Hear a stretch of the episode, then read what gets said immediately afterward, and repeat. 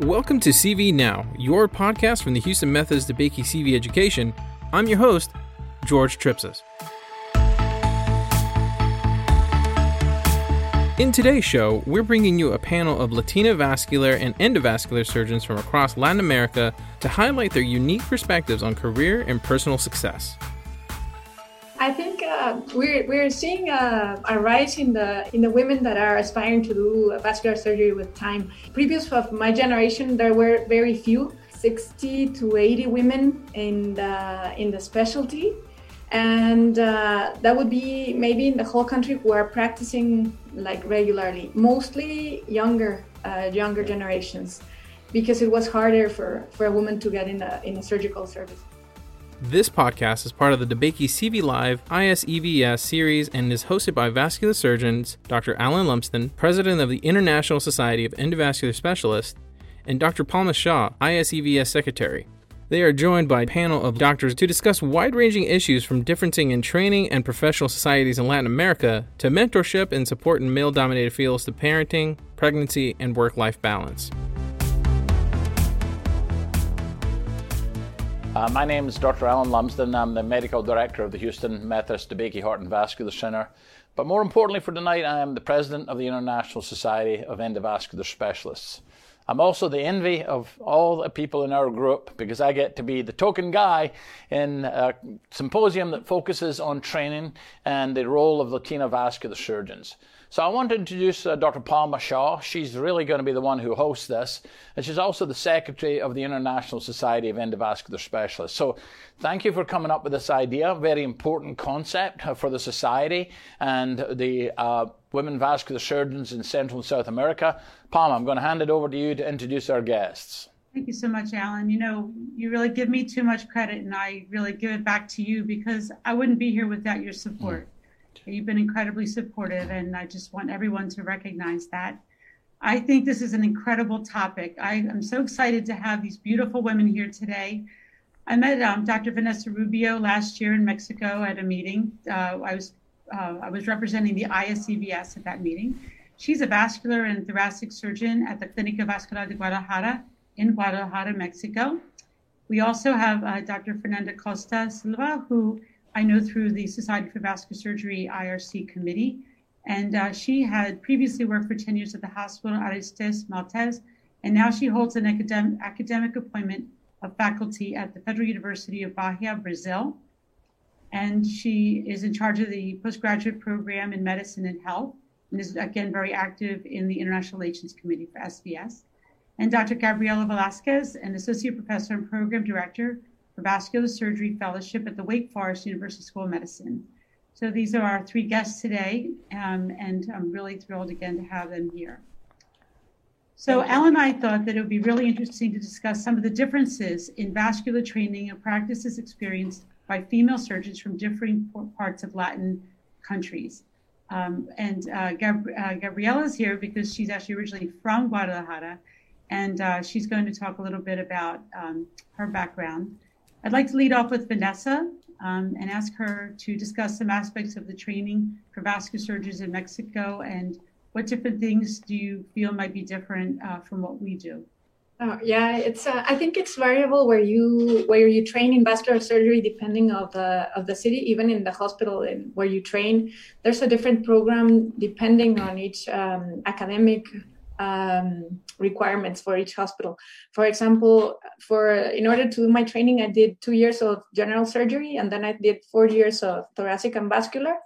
And it varies. If you go to hospitals in other areas of the country, you're required to do four years of general surgery and then maybe three years of, of vascular, or one year of general and three years of vascular. So it really depends where you train um, I think the advantage of my hospital was that it mixed a little of, uh, well, the part of thoracic surgery. So it, it gave me a complement on, on that with my practice. So I think that's a, a good thing that, that I got to have. Um, I think, um, I, am not sure if in the US you have this, uh, there's not like a standard uh, time for for the, the years required, or do you have this variable um, training wherever you go? Or I'm not sure if this this is this has the same uh, variability but in here this is this depends where you trained and mostly the area of of training you will get. Also, another thing that I think it's different in my country is that um, the endovascular training is not really part of the program, and I think it depends on the resources of most of uh, of the public institutions. So, if you want to get some kind of uh, endovascular training, mostly you have to do some training outside the country. Uh, so, we we go to Europe or the U.S. or some other countries where we can have these practice. There are some very few hospitals in the country where you get some of these endovascular practice, which are mostly mostly in the in the capital um, but really very limited hospitals have these practice. So in my case, I, I went to training in, in the Arizona Heart Institute. And you have a focus, uh, you mentioned previously in venous, complex venous work. Is that? Yeah, I, I really took an interest on, on venous cases and I I like doing, a lot, I, I took a preference for, for venous cases. So I, I also do arterial cases, but I really, I really like uh, doing thrombotic cases and uh, uh, May-Thurners and Nutcracker, and so I really took an interest on on all of the all of the venous aspects. Uh, so we are starting a very strong program on on venous cases in the in the clinic, and we're trying to promote more of these in in the whole country. So, Fernanda, do you see uh, is this similar in Brazil, or do you see differences? And you might even um, I know you're starting a new program as well. You may discuss that. Well, uh, the pathways are quite uniform in Brazil. They don't depend on the the local the, uh, on the hospital you practice in, but uh, there are some differences because uh, we have to take there is no 0-5 program with direct ac- access to vascular surgery. You have to take two years of general surgery and, and more two years of vascular surgery. And the similarity with Mexico is that the endovascular surgery path is also optional. It's not part of the vascular surgery training. But we have uh, many training centers for endovascular surgery here. We have to take a one optional year uh, separately from the vascular surgery program. And uh, there are two main routes for training officially, and which consists of uh, two years of vascular surgery uh, residency recognized by the Ministry of Education, or you can take two years of vascular surgery fellowship recognized by the Brazilian Society of uh, Vascular Surgery. There is also an unofficial pathway, but it's, it's becoming unusual, uh, which consists of uh, eight years of shadowing a certified vascular surgeon. But this applied when uh, we had the uh, few few fellowship opportunities, but in the last decade it increased a lot. So it's uncommon this unofficial pathway. Didn't you mention to me that you were starting a whole new program that you were launching? In Brazil? Yeah, that you were working on a project. Oh, yes, I have. This is my pers- personal program. This is not a residency program. Oh. This is a, a, leadership development program called the WOVAS Forum. It's a forum for women in vascular surgery and uh, our objective is to connect women vascular surgery worldwide. So you're and, starting uh, today. well, thank you very much for this opportunity. yes, um, um, actually, I started um, in 2018 when I I did a, a study among women vascular surgery, surgeons in Brazil we surveyed about uh, 281 participants uh, associated to the Brazilian Vascular Society.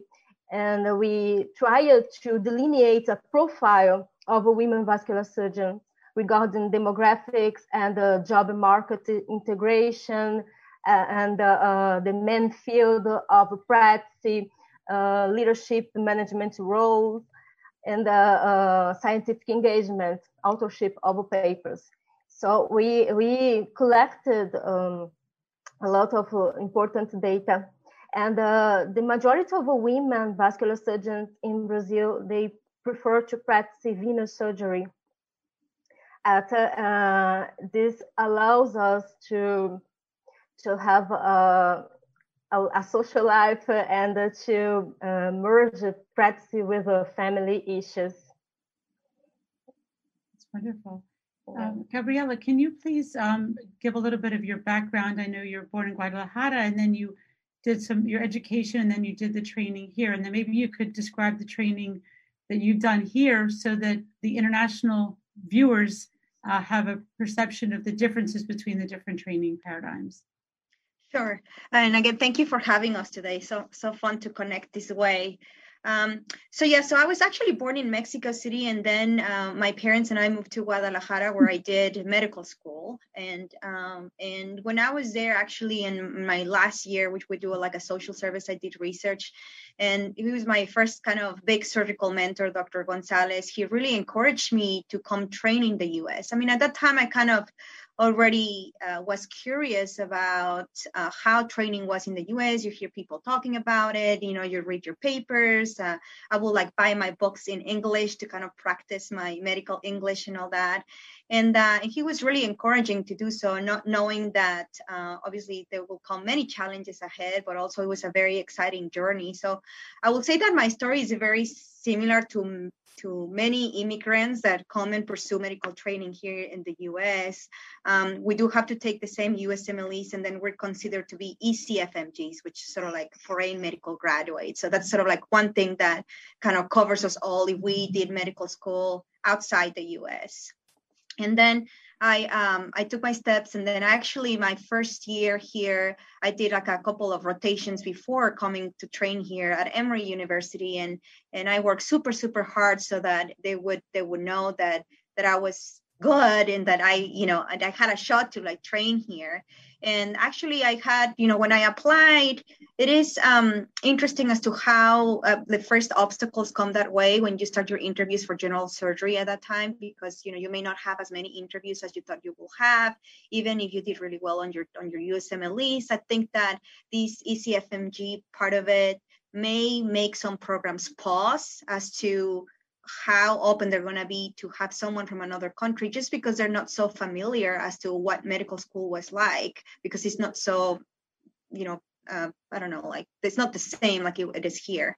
So i think that you know at that time i didn't get as many interviews as i thought but because i had worked at emory and, and did a, some rotations i think they gave me the opportunity to start there and and all i knew is that i needed like one shot just one shot to someone to open the door and i knew i had to work really really hard because that's what you know we have to do.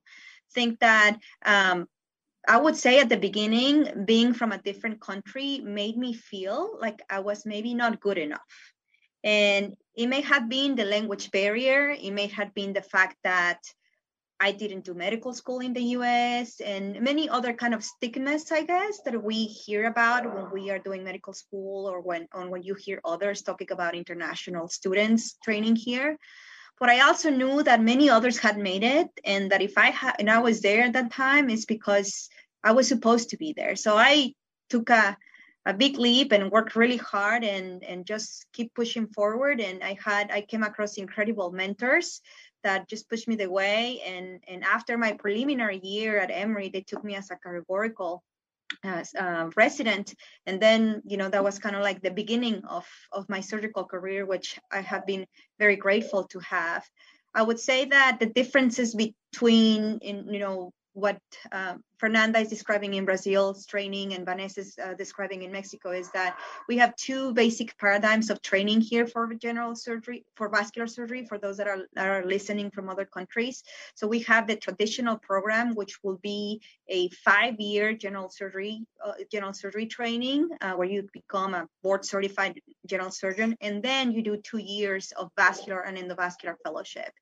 And then the integrated program that is now what considered a 05 or 07, which basically just means that if you're going to do the extra two years of research, depending on the program. So, but you applied right after med school. So those are the two uh, kind of ways it's structured overall. And there are, you know, a couple of other things that are there that are I'm also certified by the uh, ACGME in terms of training, but I am the program director for a fellowship here. We are not, we don't, we do not have a um, integrated program yet, but I think that's you know part of the future of vascular surgery too, and I think that's going to allow us to capture even more trainees to be interested in vascular surgery, given that in med school not everyone will be exposed to vascular surgery.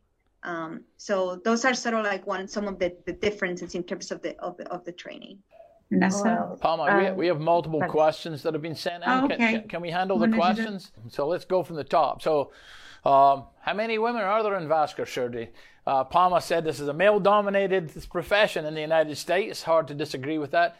I would imagine it's even worse, you know, in the South American countries. But uh, illuminate, eh, let's go around Mexico. What is that, Gabriela? What is the relative percentage?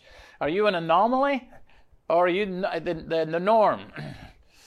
So I would say Vanessa will have a better answer because I mean I've, I've practiced in the U.S., but Vanessa would would uh, tell you. But I think they're an anomaly for sure, Yeah. in a good way. Yeah. In a good way. Yeah, I think uh, we're we're seeing uh, a rise in the in the uh, in the women that are aspiring to do vascular surgery with time, and I know uh, that we have um, previous of my generation there were very few, and now they're beginning to be more more people applying for for vascular um, surgery. So I think there's a tendency to have more women each time. Right now, I would say maybe I think we could be maybe like around, um, I would say maybe like around 60 to 80 women in the, in the specialty. And uh, that would be maybe in the whole country who are practicing like regularly, mostly younger, uh, younger generations, because it was harder for, for a woman to get in a, in a surgical service before. So, do you have any So idea think- what that represents in terms of percentage? That five percent, ten percent, approximately. Yeah, maybe it's around, I would say maybe that would be around a 20% Okay, that's a uh, of the of the vascular surgeons. in that's the a pretty significant number. Twenty. Um, and what about in Brazil? Uh, in Brazil, we are 24% in 2020. The medical Brazilian medical demography was recently published, so I have this precise data. Uh, uh, among the a total of uh, 4,500 vascular surgeons, we are 24%. All right. Now here's the most important questions. Do women get paid the same? Yes. Uh, No. There's no difference in, in Brazil uh, uh, regarding to payment. Okay. And if you want to have a child, how much time do you get off? And do you get paid while you're off? D- difficult, difficult question. That's why we're you asking. mean uh, uh, regarding the, the maternity leave? yes, maternity leave. Yeah. Yes. Uh, during the residency program, uh, female physicians have the right of 120 days of maternity leave. This is uh, federal regulated. And uh, they even can get more 60 days of leave depending on the case. Uh, but during the pregnancy, they have to be removed from uh, unhealthy activities, which can impair the training. So, uh, in practice, this means that uh, chiefs can even uh, ask for the woman to stop the training. For example, in the cases of uh, radiation exposure. So they have to manage this in a case by case, reallocate uh, those women, pregnant women, pregnant residents, Okay. to other areas. And Vanessa? Uh, you get- 90 days for pregnancy leave, and uh, you can either have like 30 days before pregnancy and then uh, the rest afterwards. And then usually it's um, and during the residency it depends on the hospital where you train because sometimes they will make you repeat the year of residency uh, if you get pregnant during that year. So that's uh, I think that's an unfair thing. Right. And um, since I do private practice, well, this depends mostly on the time I, I take for for my leave. But in institution, it's harder. It's usually very restricted. And There's At no our institution, yeah. At our institution, we do 12 weeks, um, you know, overall, but I think it also depends on the healthcare system as well. It's different for trainings too. yeah. And Vanessa, this question specific to you is: Do you still practice cardiothoracic surgery? I practice thoracic surgery, okay. uh, like pulmonary uh, surgery and the thoracic uh, anatomical surgery, and as well as vascular surgery. I don't do cardiac surgery anymore. Okay. Yeah, I mean, I, obviously, I'm coming to you from Houston, where the word cardiovascular was was uh, invented, I think, and so there are a lot of the heart surgeons here do vascular, a diminishing number. But I just was interested in uh, Brazil and Mexico, what percentage of vascular is done by cardiac surgeons? I think uh, because of it's traditional that cardiovascular surgery would would uh, um, mainly do all of these aspects of uh, it, it would be like the, the original specialty, for example. Mm-hmm. And then it divided. So you can have um, the division of vascular surgery only, and then the thoracic surgery only, and the cardiac surgery. So it depends on the hospital. There's uh, the one where I trained is very unique in the aspect that it englobes both um, the vascular and the thoracic parts, but mostly you find it very divided. But most cardiac surgeons will also do some vascular surgery. So the, the same applies to Brazil. There are separated uh, specialties, uh, and usually we are not part of the same team. The vascular, thoracic, and uh, cardiovascular. They are completely separated teams. Well, Fernando brought up an interesting uh, topic, which is radiation safety and pregnancy, which is actually something I've done a lot of research on. And uh, I'd be interested to know, uh, eh, Gabriela, in your institution, is there uh, are there fellows or trainees relocated during times that they're doing an endovascular, uh, you know, rotation or something, or do they try to maintain the same one and just use a fetal badge? So, so uh, it's a, it's very interesting that you point that out. We don't have an actual protocol to say if you are, you know, pregnant, you shouldn't be doing radiation cases. I think what we try to do and what we do and we enforce that, and you know, all of our trainees get radiation safety, uh, you know, teaching and learning at the beginning of their fellowship to, to, to they know, and we all get our radiation badges. So as soon as we know someone's pregnant, they use their fetal their fetal badge and they double double you know lead they use double bed lead. They uh, we also have like an extra lead protector for for those that are pregnant uh, and we use all of those techniques to decrease the radi- the, radi- the amount of radiation exposure.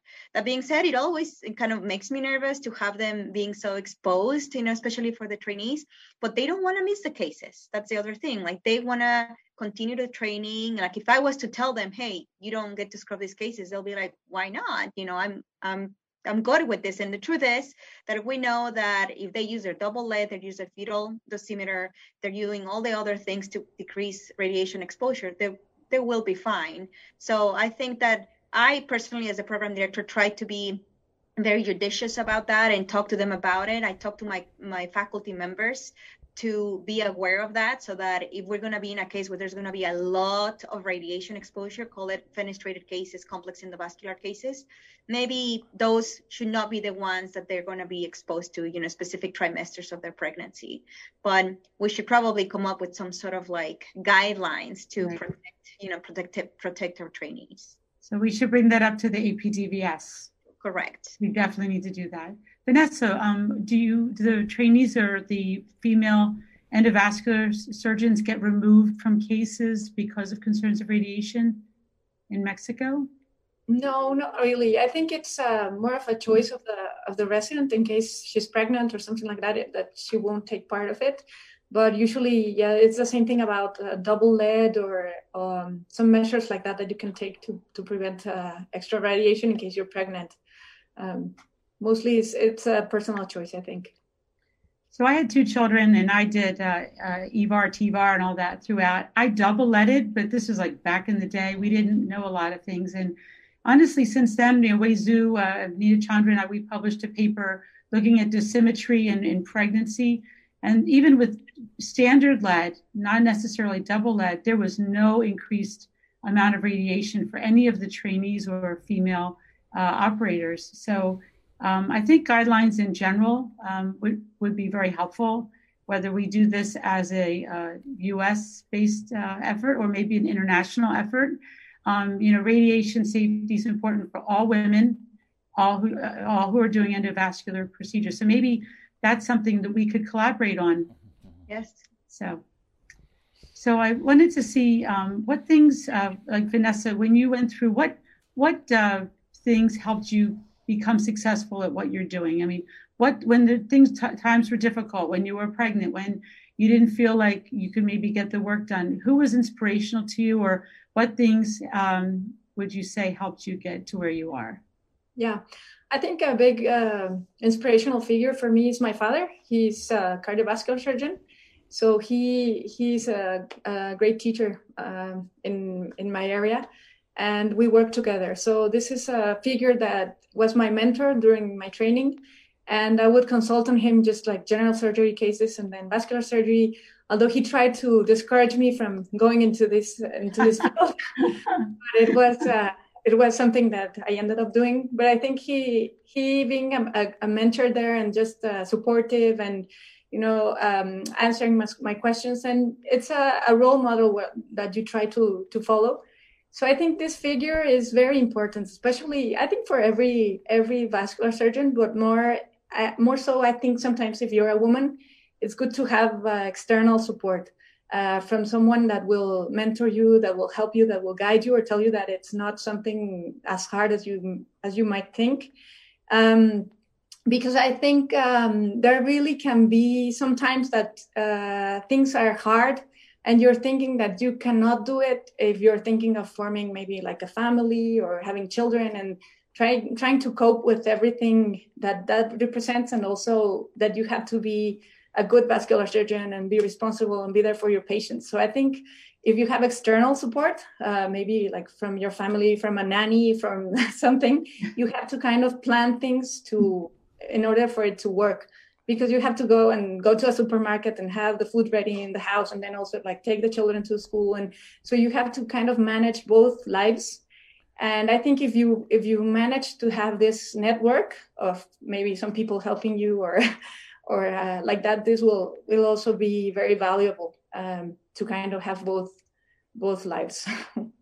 We a saying uh, about raising children we say it takes a village yeah. to raise a child you know really yeah. and raise a child is like a village I don't hire one nanny. I hire like a family, yeah. and then I uh, and then I orchestrate what their job roles are to get the kids. Um, Fernanda, can you uh, think of some people or some things that really got you to where you are when things were hard? It gave you inspiration. Well, I have uh, two role models. I mean, uh, one preceptor and uh, one uh, senior resident who were inspirations for me. Uh, I I had a bad moment during my residency because uh, I heard uh, many discouragement wo- words, hard words, uh, discouragement, and I lost my father in the first year of a residency. So I I can say that uh, uh, the work, the training helped me with the grief but uh, it was very hard to deal with. Yeah. Yeah. And uh, I had my, my child after the, the training.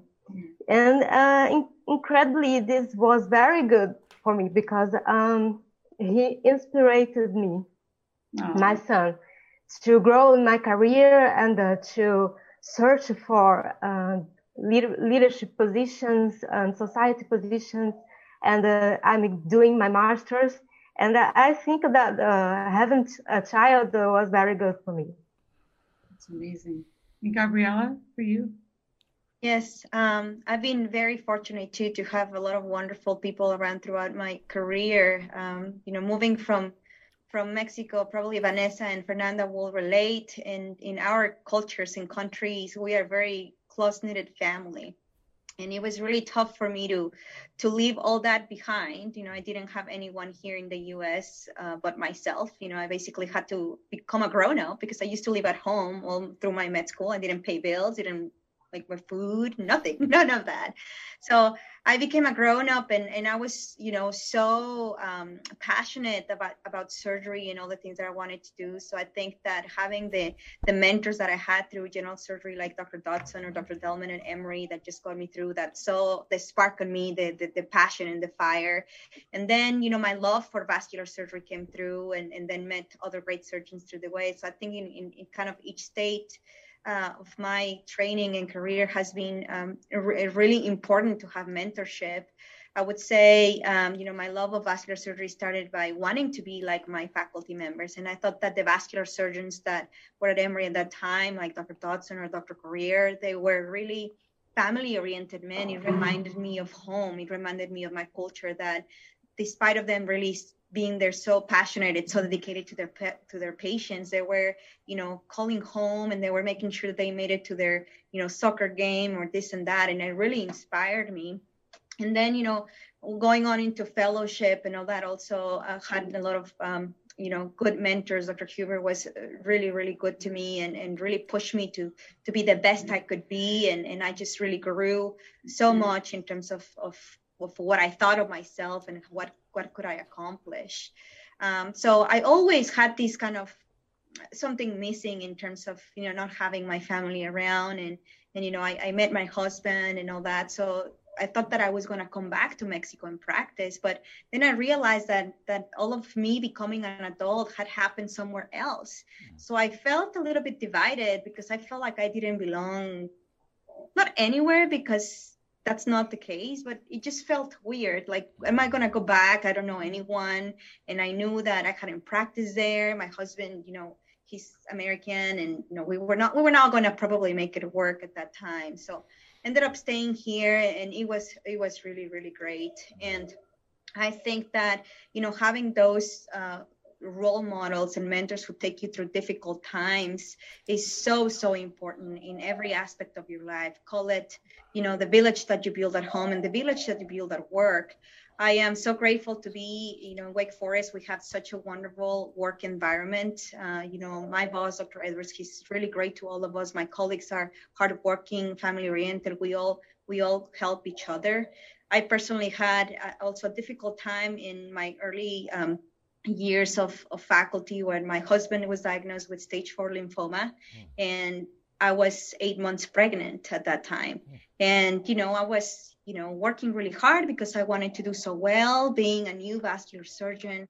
And I just felt completely overwhelmed. And the one thing that came to me at that time is like, if I, what am I going to do? I feel so divided because I feel like if I take time off, people are going to think that I don't care, that I'm not serious about my job, but I knew that my family needed me. And, um, you know, it took uh, my boss and some of my colleagues sat down with me and said, We got you. We got you. You are wonderful. You know what you're doing. Your family needs you now. And that's what you need to do. And if I had not had them telling me that, I would I would have not really grow from that experience to share with my family and and kind of step away from my responsibilities at work a little bit to be able to help my husband and, and have my child and spend time with them at the same time.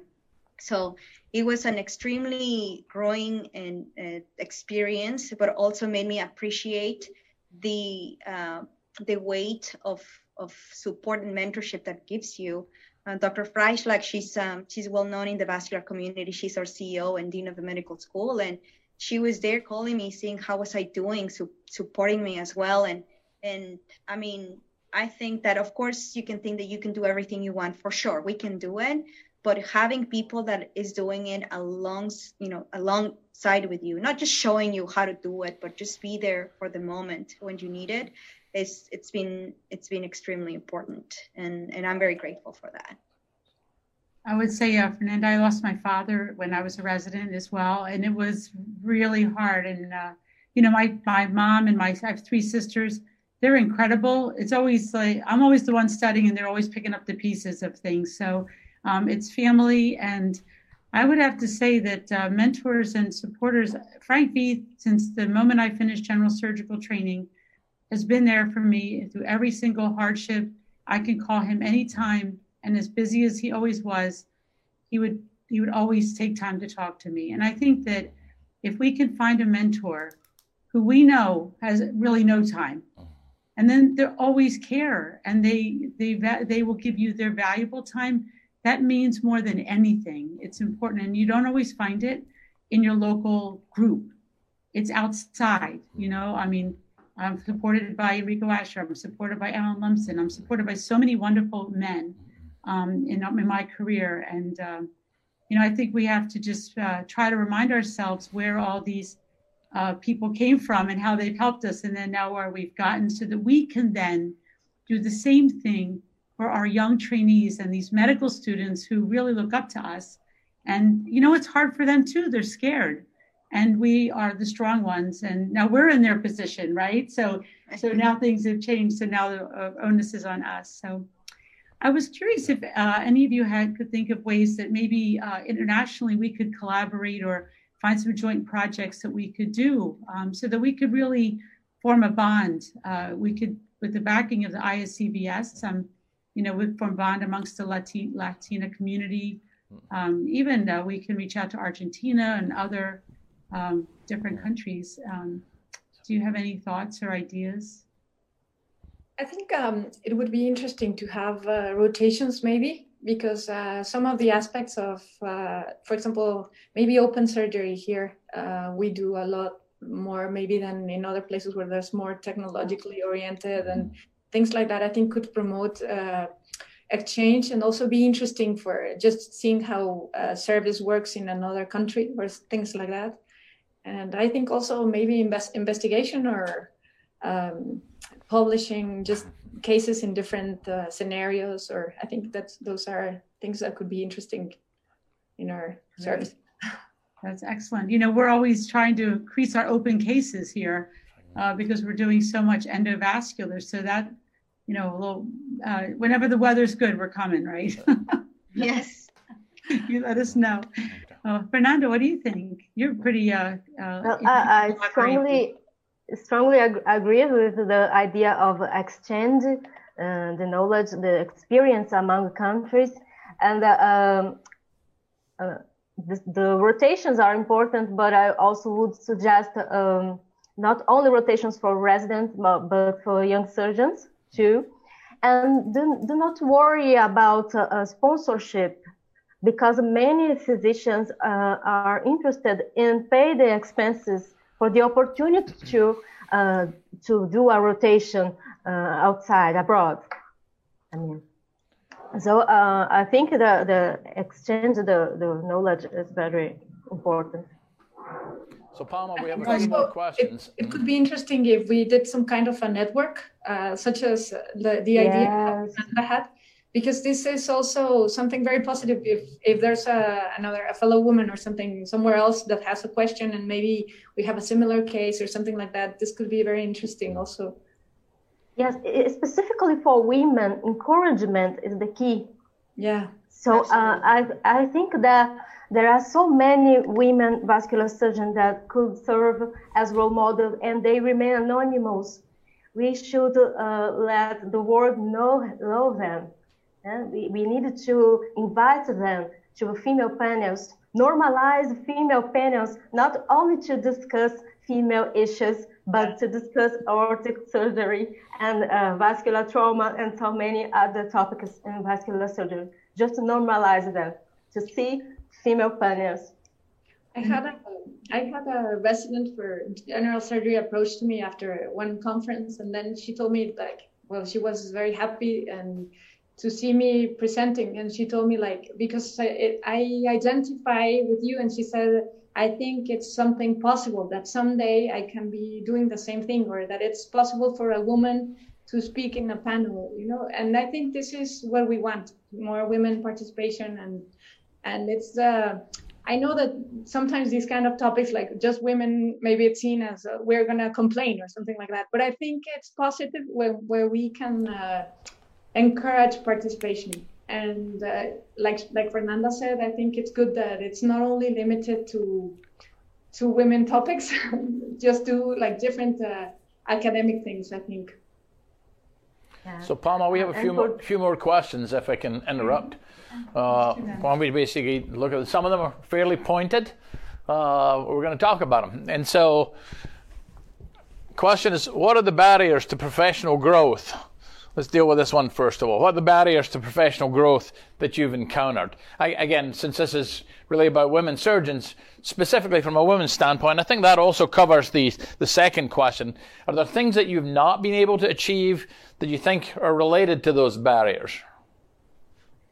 I would I would speak to uh, something really important that it is uh, not being able to find you know that mentorship and that you know sponsorship uh, not just from from women but also from men to uh, seek leadership opportunities and you know to put your name out there just like we were mentioning earlier. I think that when you start your career we're all very eager. We're all you know doing our best that we can obviously to take care of patients and really put our put our name out there out there and really uh, put a mark in the in the vascular community and um, you know, we need people like Palma, like you, Dr. Lumsden, mm-hmm. you know, putting our names out there and say, you know, I, I met Vanessa or I met Fernanda, and you know, in their clinical practice, they do a lot of these. And we should we should put them in the list of people that we're going to invite. And I think that lack of sponsorship could be really detrimental for people when they're starting to grow their their their academic careers or their professional careers. Yeah, it's a great point. Mm-hmm. I think something that may might not be really a barrier, but maybe it's a question of timing. It could be the family because uh, when you're raising a child, sometimes maybe you want to do a uh, an exchange somewhere else and then learn something about aortic surgery, and there's a, it's a stay of maybe a couple of months. And if you have a small child, you, you have to think you're also a mother, for example. So I think this is something that limits you uh, in your professional growth. It's it's not that really maybe it will never come, but I think you have to time it um, when it's a better moment to do it, and thinking of your other goals you have uh, as a, as a personal um, in your personal life. Okay. So, Fernanda. Well, I I haven't experienced uh, limitations regarding the motherhood because I had uh, all the support from my husband. Thank God. but, uh, I think that we should address another important topic uh, for the societies, especially the societies play an important role in uh, spotlighting the professionals. So uh, in Brazil, for example, there is no selection process for committees and uh, councils as we have in the SVS. So to get a position in the SVS, I just applied and I was chosen. But in Brazil, you must be appointed for a leadership position. Mm-hmm. So I think that professional societies, as ISEVS, should um, act with some transparency regarding the selection process for councils and committees, as we can know more um, how many women would be interested mm. and occupy those positions. Yeah? Uh, so we should uh, allow women to participate in the growth of the society.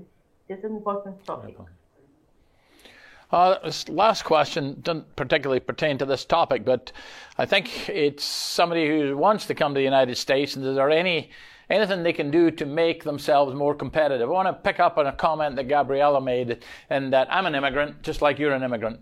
And, you know, we interview a lot of immigrants, and I say to them exactly what you said. I said, you got to be better than the American who's applying for it. The tie goes to the local person. Um, and so, as an immigrant trying to break into the United States, you got to be better. And that's just the way it kind of works here.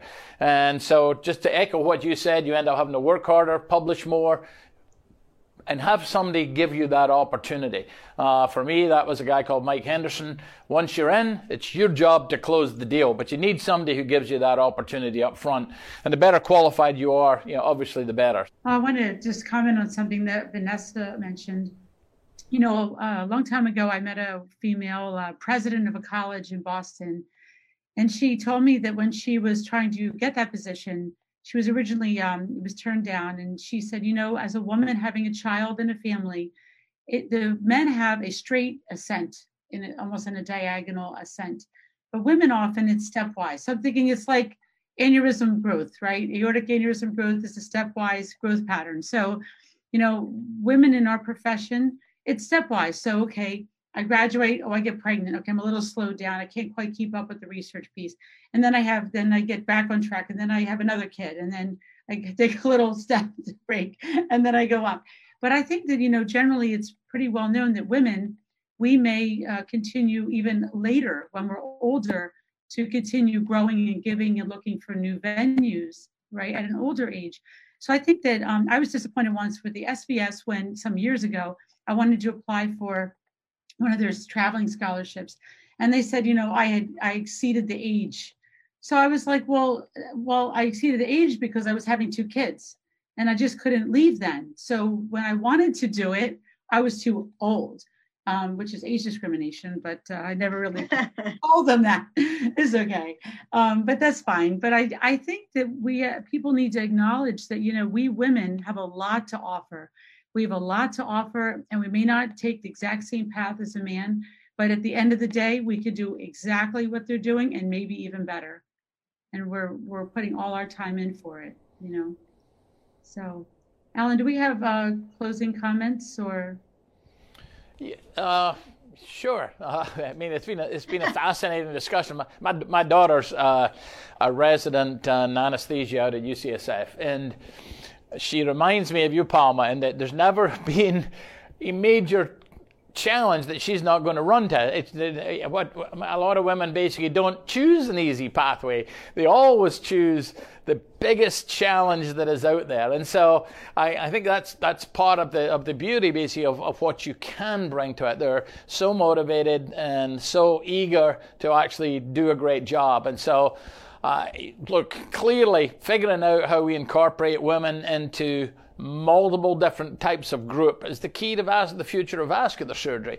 Um, you're always, I mean, in some ways, respects, I envy the role of motherhood. I mean, it just it is, it is a gift that you have that guys don't get. I mean, you're always going to be the mother. That's something that you should cherish, um, and we understand that that's that's something that happens in the growth of private practice and academic surgeons here, and our, the challenge for people in my position is how do you modify these groups? It's amazing to hear um, Gabriela's story and how her group supported her through what sounds like just a terrible couple of years that you were having.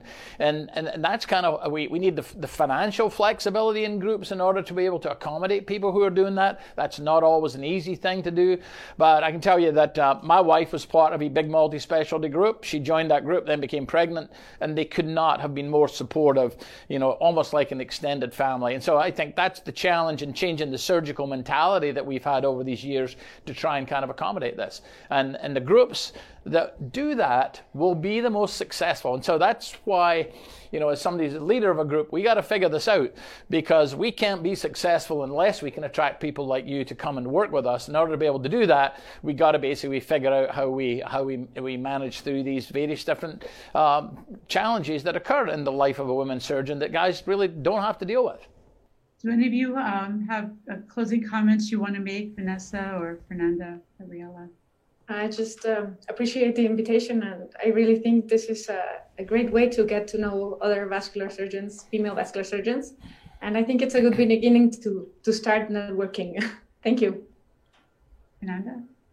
Yes, I also uh, thank you for the invitation and for the opportunity to show my work, and uh, um, I also would like to invite you, all the women connected to subscribe at womeninvascularsurgery.com to receive the logistic plan for the first semester and uh, be aware that uh, you could be invited for panels and uh, for writing some tests for our newsletter and show, showing us your practice. So uh, stay connected and follow us at social media. Thank you one more time.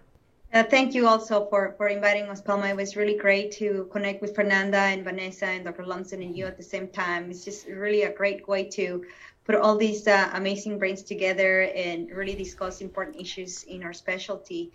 I would also encourage all of those listeners that are um, in the Central South America and other countries to, if they want to pursue the dream to, to, to train in a different country or to come in the US, do not be shy to do it. You got to try it. You gotta try, and I'll be you know happy to talk to you or email with you uh, regarding kind of how some ways to, ways to do it. And just remember that you know our careers are you know marathons. We don't sometimes we have to sprint a little bit. Sometimes we take it more easy depending on how life goes. But it's like a lifelong endeavor that is uh, super super rewarding. And I'm just really really um, happy and grateful to be part of this community. I think it's uh, something Alan said was important. You know, it's uh, everybody wants to be a leader, but you know, to be a leader, your job is to really make everybody around you better. It's not about you being better; it's about your team being better. It's about the team, and I think that um, people are starting to recognize that. And I think that we women will go further if we function like a team and continue to support each other because every day there are obstacles, uh, tough cases, you know, and uh, we're surrounded by men. I think it's about 14% ballpark um, women in uh, vascular surgery uh, of women are vascular surgeons out of our group in the U.S. It's around that. So um, I'm really glad you guys could attend. I'm very grateful to Alan for being so supportive, as he has always been for all of our shows, and every woman that's ever worked for Alan has done very well. So I feel so lucky. and so um, this is great. And you all stay safe, okay? And we'll see you at the meetings. And if the ISEVS can be involved with Fernanda, your project, or, or Vanessa, any of these things, uh, Gabriela, you, you know, simply let me know and we'd be happy to collaborate. Thank you. Thank, Thank you. you. Bye bye.